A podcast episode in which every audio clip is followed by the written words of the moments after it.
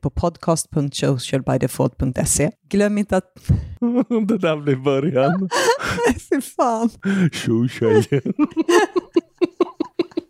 Och så fortsätter du. jag tänkte det fan.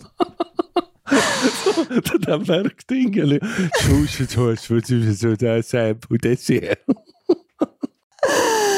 Ah, Jesus.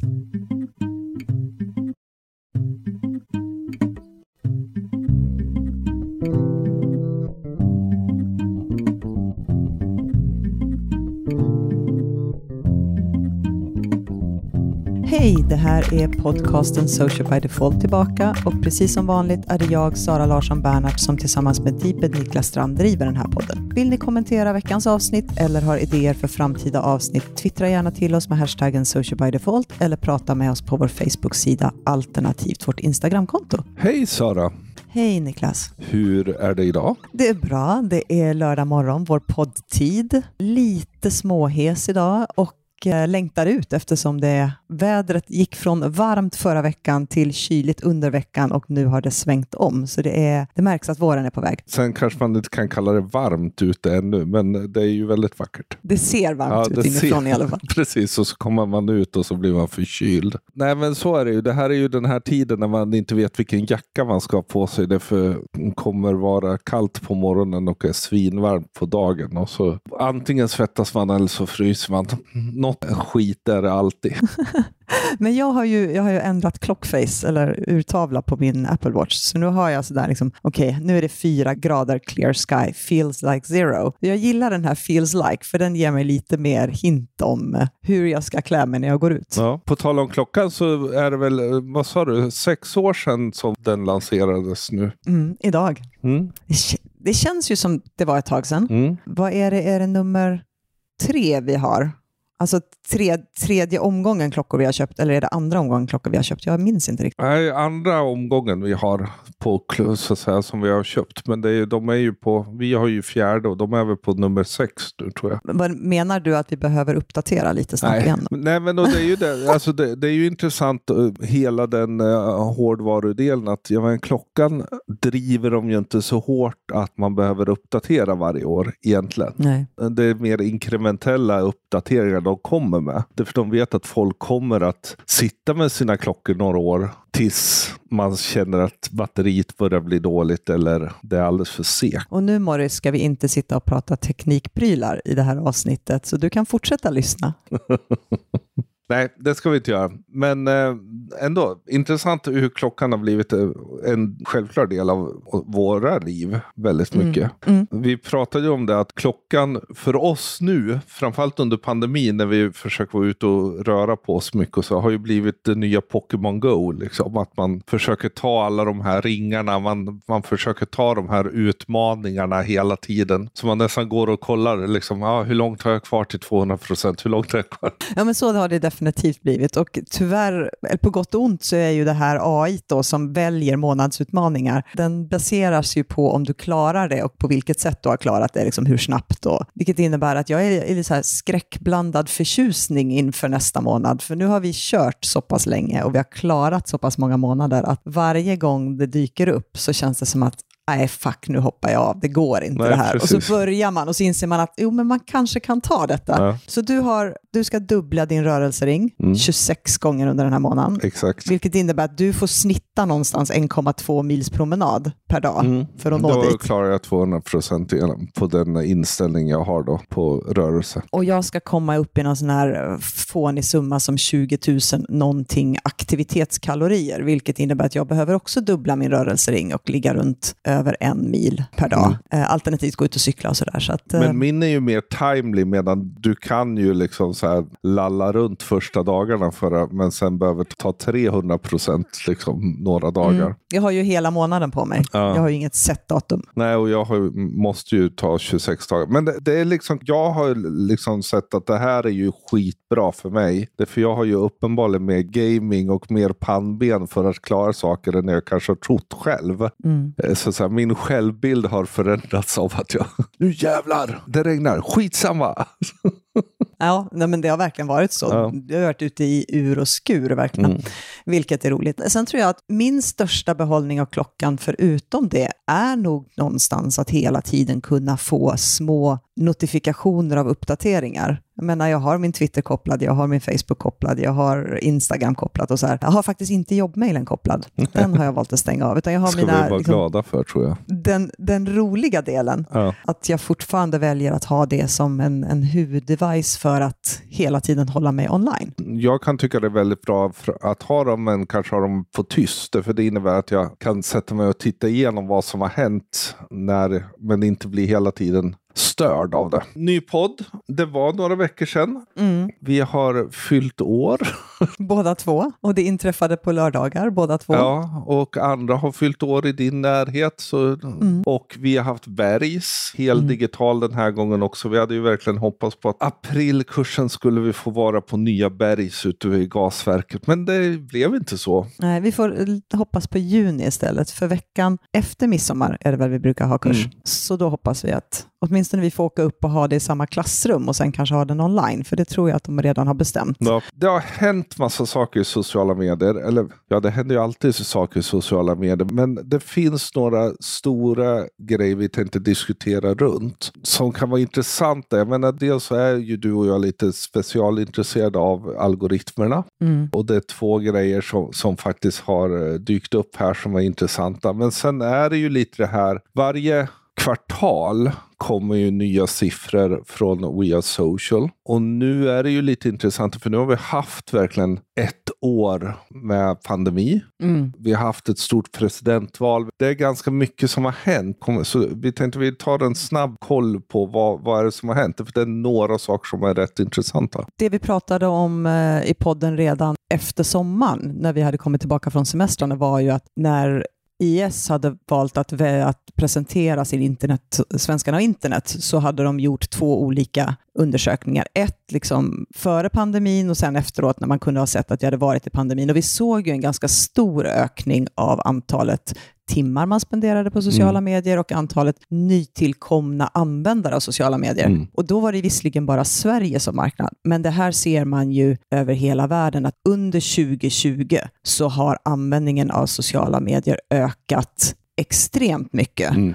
Och framför allt nya användare har också ökat väldigt mycket Ja. på grund av att vi har haft en annan situation. Och det är ungefär samma saker som vi såg även i Sverige. Att den stora användartillskottet har kommit från de äldre. Mm. Det är ingenstans där det går neråt, men, men där har varit det riktigt stora tillskottet, vilket ju är intressant globalt sett. Jag menar, hela användarskaran hoppade upp 13 procent. Mm. 13 procent på en ganska hög andel användare är jättemycket. Man räknar nu att över 60 procent av världens befolkning använder internet, vilket ju är stort. Och då har vi eh, sociala medier som är en, en av de största delarna varför man är på internet. Mycket mobil, 98,8 procent använder sociala medier via mobilen.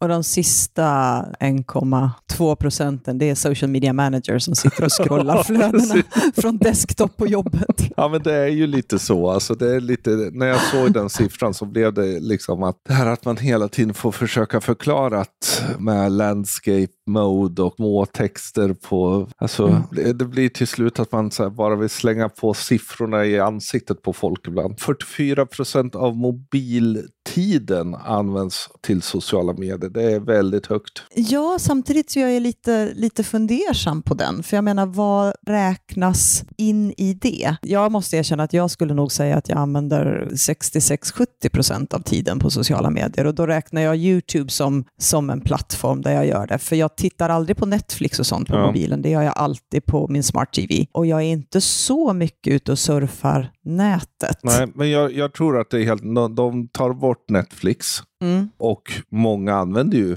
Netflix på mobilen. Och de räknar nog inte YouTube-tittande som sociala Som socialt medier. Nej. Och då, då, kan den, då förstår jag den siffran mycket det mer. Det kan vara så att, att, YouTube är med här. Jag, där är lite osäker. Men, men ändå, jag gissar att de kanske inte heller tagit med iMessage som ett socialt medie.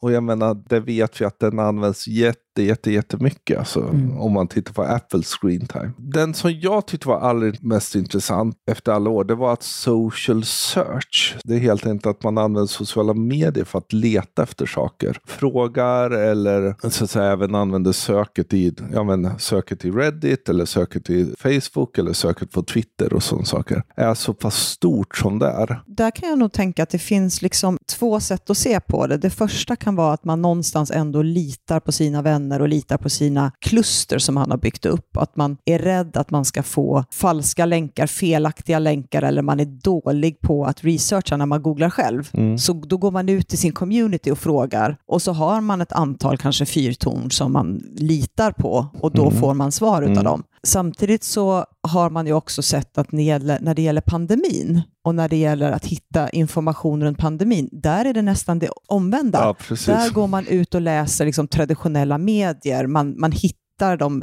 riktiga källorna för man tror inte på diskussionerna som är i sociala medier. Så det är en rätt intressant avvägning mm. mellan de där två. Det är just generation Z som mm. de här två grejerna. För UN, alltså för vad heter de, Förenta Nationerna har ju gjort en undersökning just på Gen Z och pandemin i sociala medier. Och det visar sig att man litar inte riktigt på sina peers. Medan det här visar mer att just den gruppen till 51 procent väljer social search före vanligt sök. Mm mm. i andra fall. Det finns mer att titta på i den här, men den är en intressant del eftersom vi nog många gånger tänker att som företag tänker att sociala medier är något annat än faktiskt också att leta information och, och svar. Framförallt om man går tillbaka till det vi började prata med, att användningen har blivit så hög, så har vi en, ett genomsnitt på 1,3 miljoner nya användare varje dag under 2020. Mm. Det är liksom 15-16 användare per sekund. Mm. Och som vanligt då, så här, kommer Facebook dö? Nej, de är uppe på 2,7 miljarder eh, månatliga användare. Inte i år heller.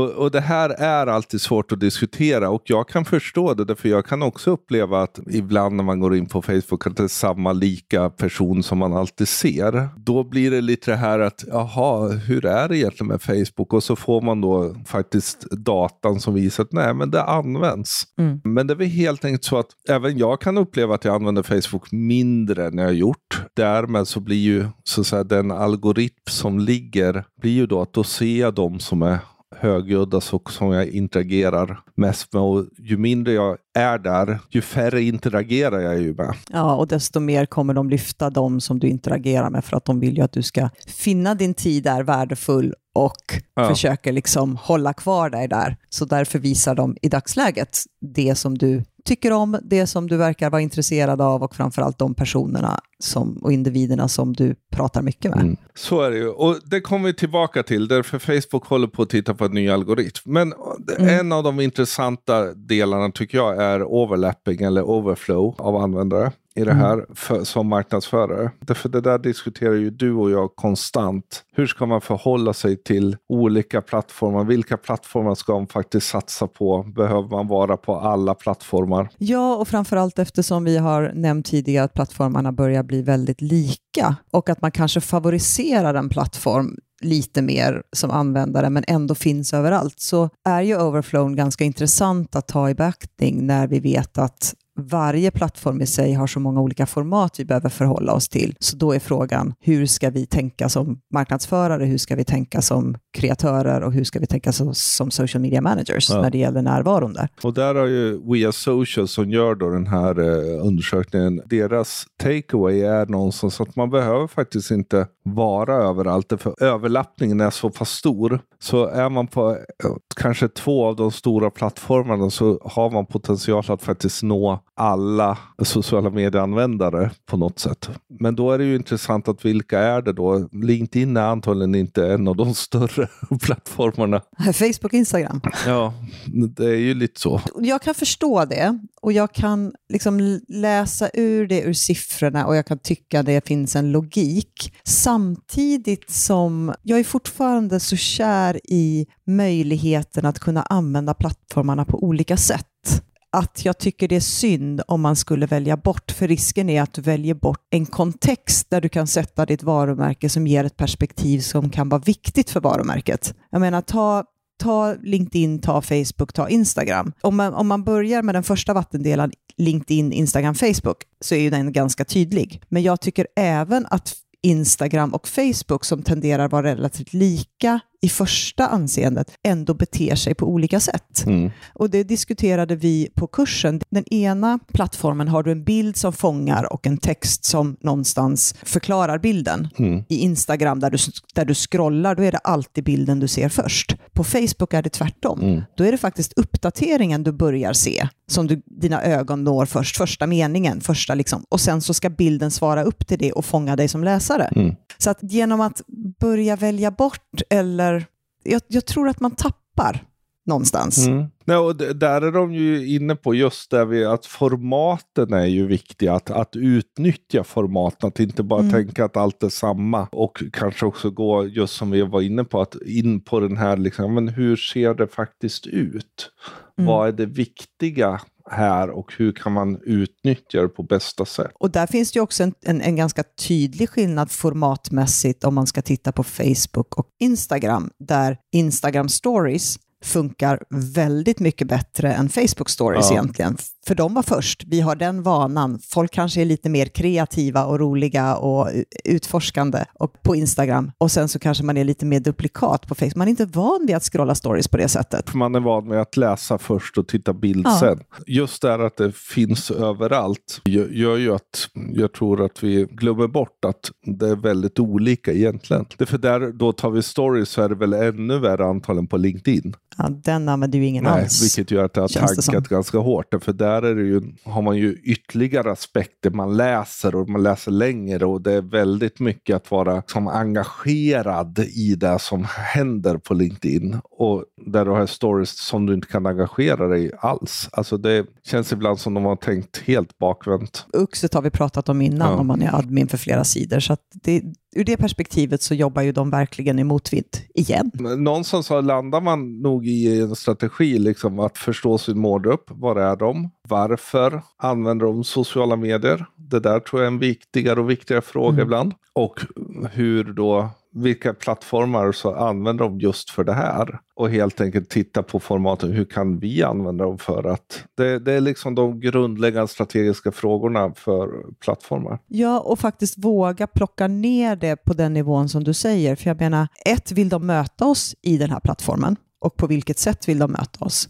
På Instagram till exempel så kanske det är så att de vill möta oss i stories på ett helt annat sätt mm. än i den vanliga feeden. Medan på Facebook är det tvärtom. De vill inte möta oss i stories, Nej. de vill möta oss i feeden. Så här behöver man verkligen gå ner och titta på djupet mm. och titta på, okej, okay, vi finns i de här plattformarna, vi vet att vi har ett överlapp, men vilket format är starkast på, vilket platt, på vilken plattform för att få det bästa tillbaka och den bästa connection med våra målgrupper. Mm. Och då kommer ju sen då till algoritm. Mm där har Facebook nu flaggat för att de gissningsvis under året så kommer få en sån här stor algoritmförändring. 2016 var förra gången vi hade en riktigt stor när de vred i princip om massa knappar. Inte bara vred dem lite utan de vred om allting och det var då vi fick Family and Friends och livet blev tuffare för oss marknadsförare. Nu är de på gång igen och har då släppt upp någon sorts testballong, förhandsdiskussion om var de är på väg. Och ni som lyssnar kanske har upplevt emellanåt att ni har fått se fler och fler undersökningar av Facebook. Att de själva har gått ut och gjort ett antal poll. Så det här har varit någonstans ett sätt att försöka bygga på hur de ska tänka när de nu ska göra nästa algoritmförändring. Mm. Det de har sett är ju att även om vi interagerar med våra vänner eller vår familj eller vissa konton så kanske vi inte upplever det som värdefullt innehåll på det sättet. Det kanske inte ger oss den insikt vi vill ha eller den underhållning vi vill ha på ett djupare värde som gör att vi känner att det, det finns ett, en, ett, vad ska man säga? Värde av den tid du lägger ner. Mm. De har ju alltid pratat om värdefull närvaro som ett fint ord. Men nu börjar de verkligen titta på värdefull kontra min upplevelse av den tid jag lägger ner. Är det här värdefullt för dig att vara här den tid du lägger ner. Och det, det, är ju en intressant datapunkt helt klart. Verkligen på riktigt ta reda på om, vad som är värdefullt innehåll för varje användare. För att då sedan lyfta det högre i uh, algoritmen ja. för just den individen. Så värdefullt och inspirerande, det, är ju lite, det går ju hand i hand ganska mm. mycket. Att du ska känna att det är ett uh, what's worth it for me, den tiden jag lägger ner här har man ju egentligen som sida eller som varumärke, om vi har straffats innan så har vi ju faktiskt, ser vi en möjlighet att kunna skapa saker som gör att folk upplever oss som värdefulla. Mm. Men där blir ju utmaningen, har vi ett tänkande runt vårt innehåll som kan skapa värdefullt innehåll? Jag tänker på alla som tjatar om så kort som möjligt och one-liners. Och jag tror väldigt många på framförallt Facebook är så inriktade på att engagemangshacka. Mm. Engagemang kommer fortfarande vara viktigt. Engagemang kommer vara en del som faktiskt mäter valuable och inspirational. Men vi är nu på väg in i en där, där det är mycket mer komplex algoritm som vi kommer att hantera. Och då är frågan, är, är vårt producerande av innehåll liksom inställt på det? Eller måste vi tänka om rejält? Jag tror att det handlar ganska mycket om vilken bransch man kommer ifrån till viss del. Och om jag får lite halvt sticka ut hakan och riskera en käftsmäll så tycker jag att man kan delvis se en vattendelare mellan business to business och business to consumer. Mm. Där vi tidigt har flaggat för att business to business har varit tvungna att jobba mycket mer med fördjupat innehåll som förklarar saker, jobbat med content marketing på riktigt, på riktigt kanske, medan business to consumer har kunnat åka lite räkmacka på att vissa produkter säljer sig själva, så de har inte behövt liksom fördjupa kunskapen så mycket. Och här tror jag att vi kommer se att de som har jobbat med content marketing på ett mer kunskapsbaserat, eh, värdefullt sätt snarare än konvertering och klick, inte kommer straffas lika hårt mm. eller behöva tänka om lika mycket som mycket av FMCG-produkterna. Men jag, jag, tror att det finns två saker här. Dels självklart den branding, bygga kunskap. Det för någonstans värde. Men samtidigt om vi kopplar på också social search så kommer det också vara viktigt att vi är ganska sådär, okej, okay, vad kostar den här tröjan? Inte för säljandet utan för mer informerandet. Vi är så långt ifrån den digitala affischplattformen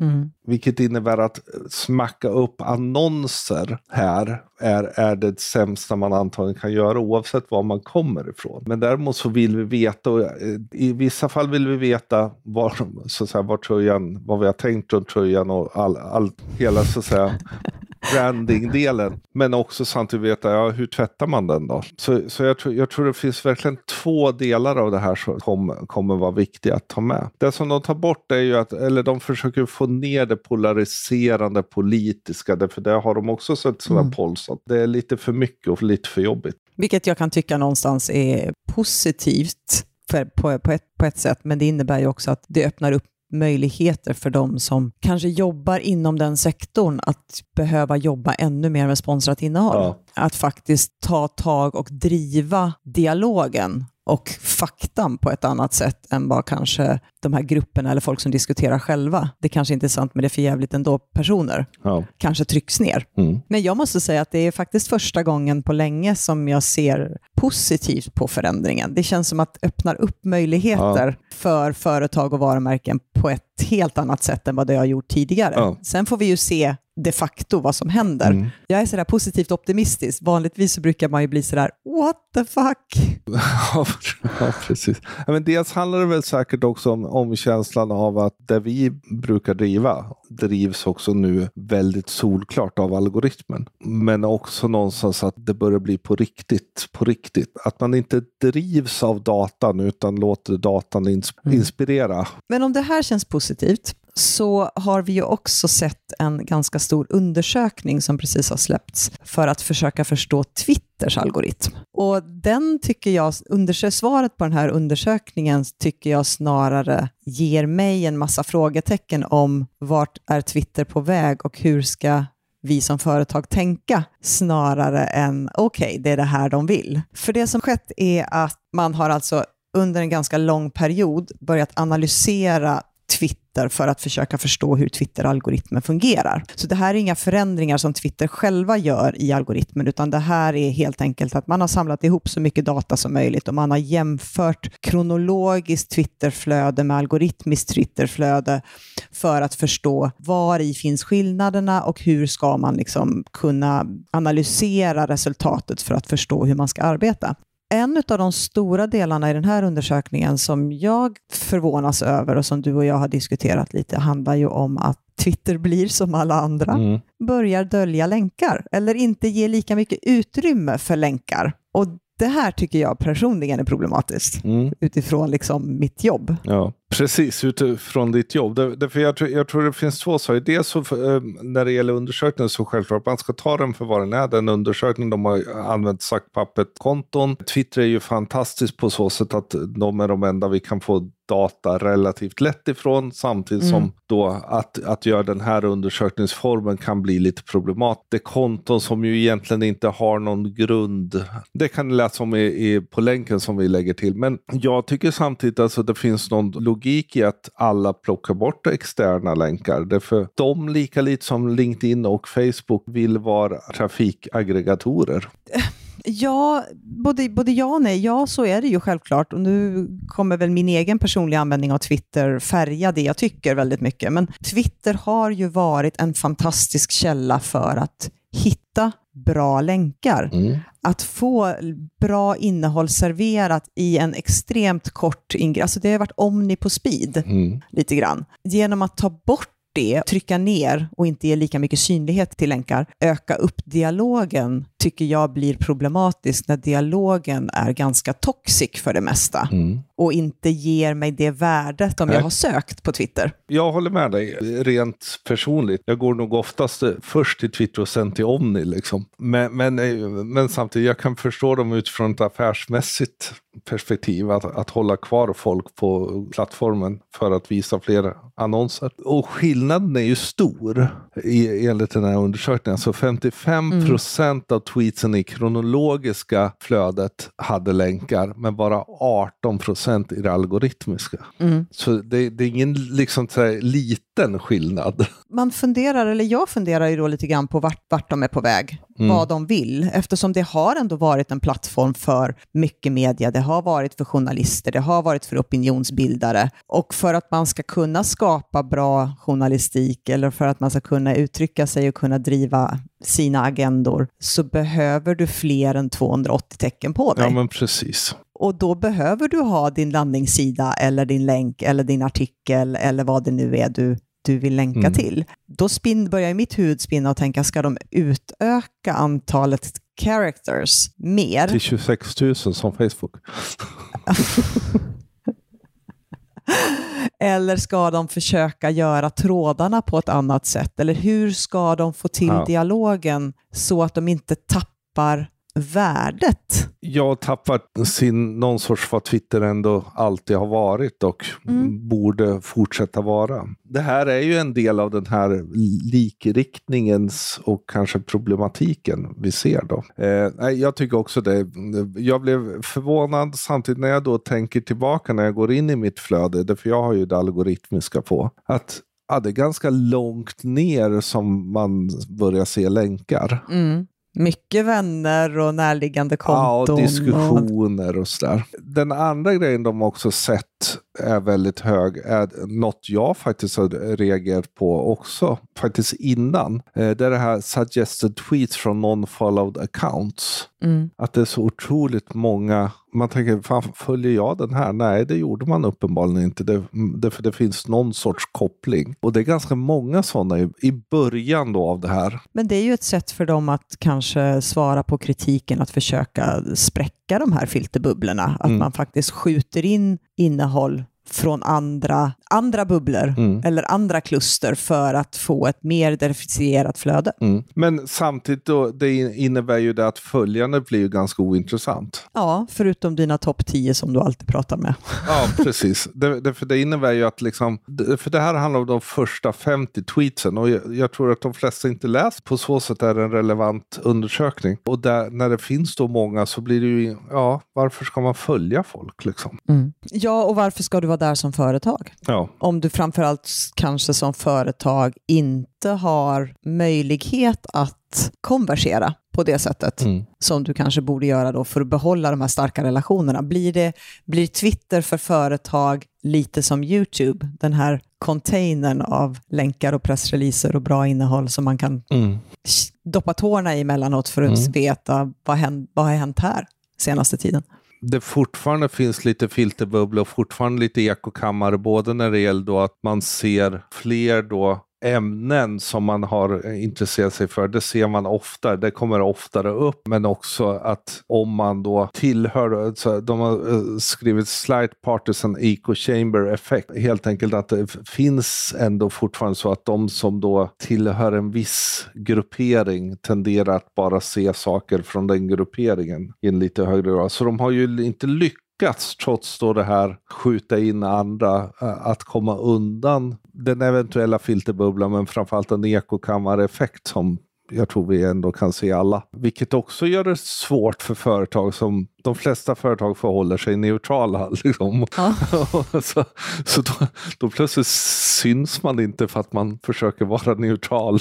Nej, men jävlar vad snyggt Twitterkonto man kan ha ja, ändå. Ja, precis. Man stör inte. Showroom. Men jag tror att Twitter generellt, det har du och jag pratat om också, Twitter har vi under några år räknat bort mm. väldigt mycket. Eller kanske inte prioriterat. Nej men alltså utifrån ett någon sorts liksom mm affärsvärde och eh, kommunikationsvärde. Frågan är hur man ska göra framöver med Twitter eftersom det fortfarande är kvar. Eh, det växer även om det inte växer speciellt stort. De har ganska många, de har utvecklat, de har ju både nyhetsbrev och de är ju faktiskt först på ljud. Jagar nu Clubhouse ganska fett. Mm.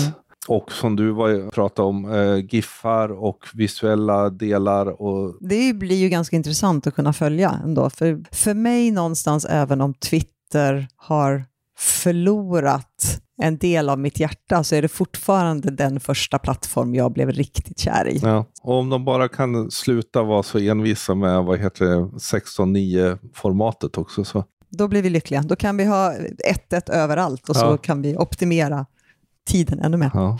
Intressant. Det kommer nog bli mycket algoritmer framöver. Jag gissar att vi ser någon första Facebook i juni, juli. De mm. brukar göra det på somrarna så att folk inte blir så arga på dem. Jag gissar att Twitter vi kommer se nya algoritmer från de andra då i höst. För alla följer ju Facebook, så är det ju krast. Vi får ju helt enkelt återkomma till det här längre fram när vi har själva råkat ut för och kan analysera lite grann det som händer både i våra privata konton men framförallt kanske de företagskonton vi driver mm. där vi har en annan typ av data. Det var det vi hade idag. Hoppas du tyckte det var intressant. Vi lägger de länkar till de undersökningarna vi har diskuterat i podden som vanligt i våra show notes och de hittar ni på podcast.socialbydefault.se. Glöm inte att prenumerera på oss. Vi finns på Spotify, Apple Podcaster, Soundcloud, Acast och Stitcher och det är bara att söka på Social by Default. Och eh, ska tilläggas, vi är väldigt gratis nu när Apple har liksom gett möjligheten att ta betalt. Men det kommer inte vi göra. Vill ni prata med oss, prata med oss med hashtag SocialByDefault på eh, Instagram, på Facebook, på Twitter, på vad ni kan tänka er. Gillar ni det här så ge oss gärna betyg. Recensera gärna på då podcaster. Och vill ni prata med oss personligen så heter jag Deeped överallt. Och jag heter Sanasi LB överallt. Tills nästa gång, ha det så bra. Hej då. Hej då.